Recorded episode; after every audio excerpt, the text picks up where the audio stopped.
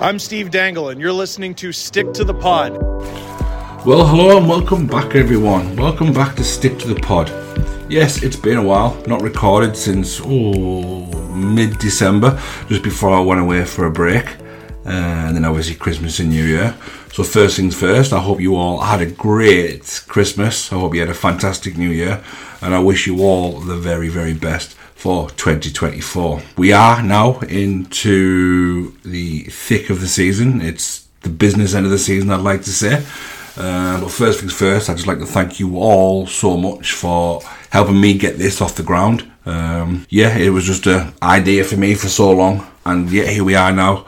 Uh, episode 14. So I just like to say thank you. I'd like you thank you for your messages. I'd like to thank you for listening.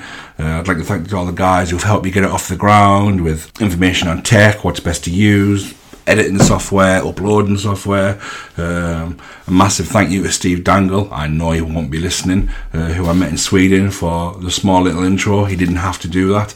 Um, but yeah, again, massive thank you to all of you for most of all for, for listening. The listening figures are great. It's well over a thousand now um, on all platforms uh, together. Which, to be honest, I thought I was going to be talking to myself uh, most weeks with me only myself listening back. Uh, but no, uh, thank you very much.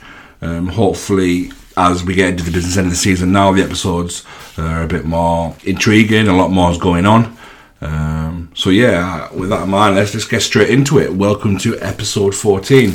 Um, so basically, uh, it has been a while, so I'm gonna have to go all the way back now to Saturday, 16th of December, uh, to go through those fixtures. Um, I wasn't here at the time; I was on a beach in Cape Verde, so yeah, away from the cold, damp ice arenas of the UK. So we'll jump straight in. Uh, I'll run through the fixtures as always. So on Saturday the 16th, we had Hull versus Deeside, Nottingham versus Solihull, Sheffield, Scimitars versus the Widnes Wild on that Saturday. So, first game at the top of my list. Uh, Hull 7, Deeside 6 after overtime. Another impressive home victory for Hull. Unfortunately, I do not have their goal scorers. Finding goal scorers for some teams is an absolute nightmare in this division. Some tweet, some half tweet, some start a game tweeting, some don't bother. So yeah, um, there is some goal scorers. Just bear with me one moment while I let the dog out. Right, so yeah, I am missing some goal scorers, unfortunately. So Hull seven, Deeside six after overtime. The goal scorers for Deeside. Uh, Parsons back fit and healthy in the goals. McKinney, Kennedy, Jesson, the usual suspects there for Deeside, and a goal from defenseman and I believe captain Matthew Wainwright. Second game, Nottingham Lions, Solihull Barons. As you'd expect, an easy and comfortable victory for the Barons. Two goals from Yokoyama from the Lions, and goals from the Barons, not as you'd expect for a change. White scoring a hat trick, Haid on the score sheet. Phil Mulcahy, a regular name that you're used to seeing, and Crow, who's putting some good points up at the back end. Moving on to the last fixture on Saturday the 16th. It was a Widnes Wild victory over the Sheffield Scimitars with a 3 1 victory. Rogers on the score sheet for Sheffield, and Thompson, Gilbert, and Hopkins scoring the goals for Widnes. So we'll jump straight into Sunday. Uh, again, I'll just quickly run through Sunday's fixtures. There's Deeside versus Nottingham, Solihull versus Sheffield, the Blackburn Hawks and the Whitley Warriors, and the Widnes Wild and the Billingham Stars. Uh, so straight into, into, into the scorers. Um, I wasn't at this game, Widnes Wild, Billingham Stars. Uh, first one I've missed this year due to obviously being away.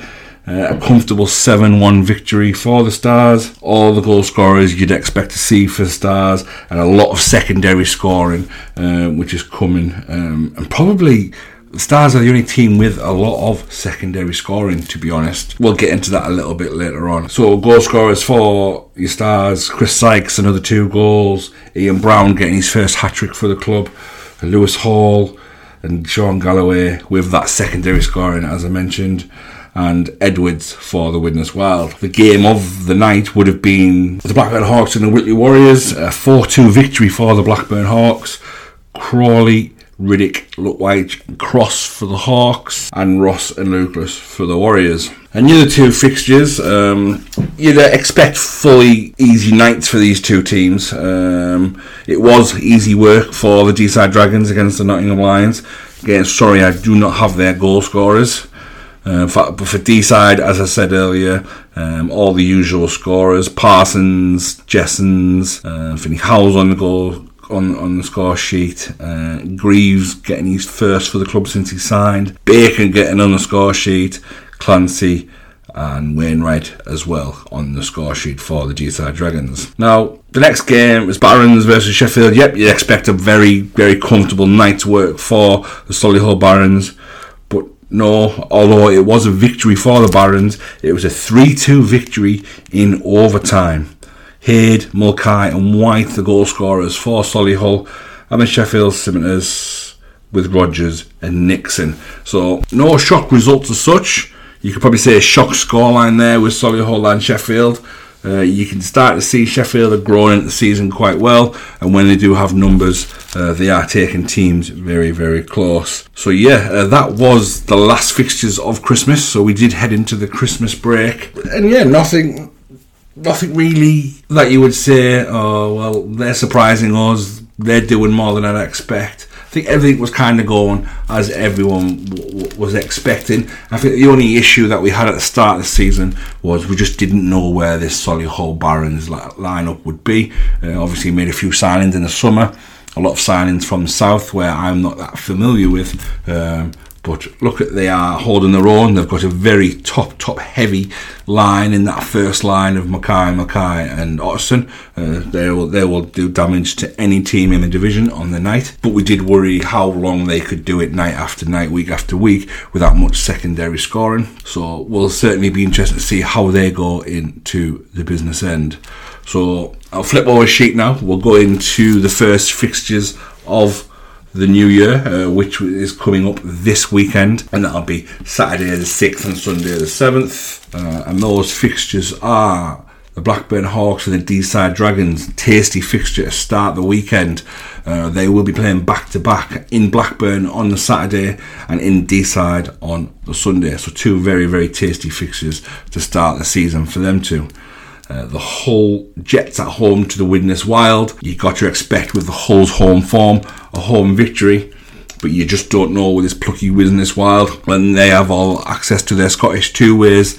They are a threat to anybody. And then you have Sheffield Scimitars and the Billingham Stars. The way the previous two games have gone for the Stars, a 7 0 and a 5 0 on home ice. I can't see much difference there. Moving on to the Sunday, as I said, Deeside versus Hawks. They're doing a home and home. Hull travel to Nottingham. It'll certainly be interesting to see how that game goes.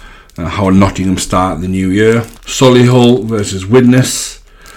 Again, I'd expect a Solihull victory, but with that last performance against Sheffield going to overtime, and if Widnes are at full strength, you just don't know what could happen there and the Whitley Warriors and the Sheffield Scimitars also on Sunday. So a double, a tough double header for Sheffield. So as for Whitley, I do expect them to win. Uh, they've a few changes in their roster. Um, there has been a few roster changes this week leading up to this weekend. First of all, Lee Pollard asks request to leave Hull. Um, don't know the reasons, I'm only guessing here, but I can only imagine it would be a lack of ice time. Um, and no shock that he arrives in Blackburn. Not sure if this improves the team any. Uh, they score goals. Uh, they're a very, very good offensive team anyway. Uh, defensively is where they need the help. So it'll be interesting to see how that goes.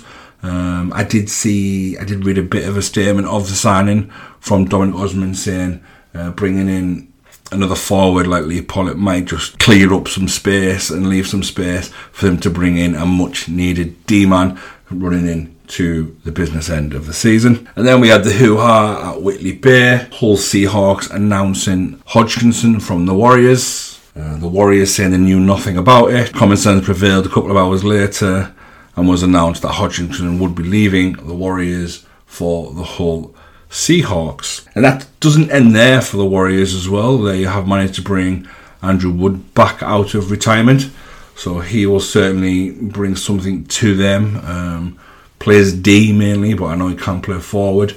Um, not sure what they'll how they will utilise him. Um, they need both ends of the ice. They need both ends of the ice. They're not scoring a lot of goals and they are conceding a lot of goals. So what I'm going to do is as well, uh, I'm going to jump into the cup situation as well. Um, there's only one or two games left in the cup. It is very much looking like Billingham one, Solihull two, Blackburn three. Deeside 4, uh, but not quite set in stone yet. Billingham have the Warriors left to play. I believe Deeside have Solihull and Widnes left to play, and Hull have Nottingham left to play. So things can change a little, but I fully expect a Billingham versus Deeside and a Solihull versus Blackburn semi-finals on the last weekend of this month. Stars do play Sheffield this coming weekend as part of that cup. Uh, part of part of a cup fixture as well. Um, but from aside from that, uh, that's pretty much it. I think that's us all caught up.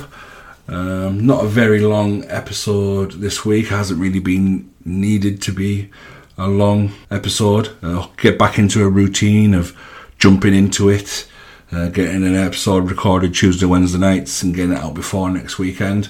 Unfortunately, this one is a little late, just to, just to being back at work and obviously Christmas and New Year and everything that goes with that. So I think we are going to call it there. There's nothing much more to report. Nothing's happened with DOPS. So like I say, only national teams have played over Christmas. Um, there's nothing really rumoured out there to what's happening. Like I say, there's been a few signings. We've just gone over those. Uh, the league table uh, hasn't changed much as it's set in stone over Christmas. So yeah, it was just time to get excited, get behind your teams.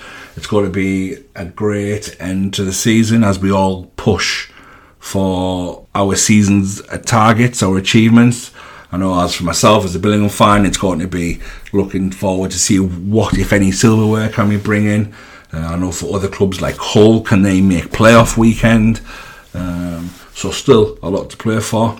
Um, next episode as well, I'll jump into a bit more Division Two stuff uh, once there's been some fixtures and some results. But yeah, we'll just call it for that now. It's just more of an update, a bit of a welcome back episode. Yeah, uh, thank you very much for listening, uh, and we'll pre- we'll get pretty much back on it with a longer episode next week. Thank you very much.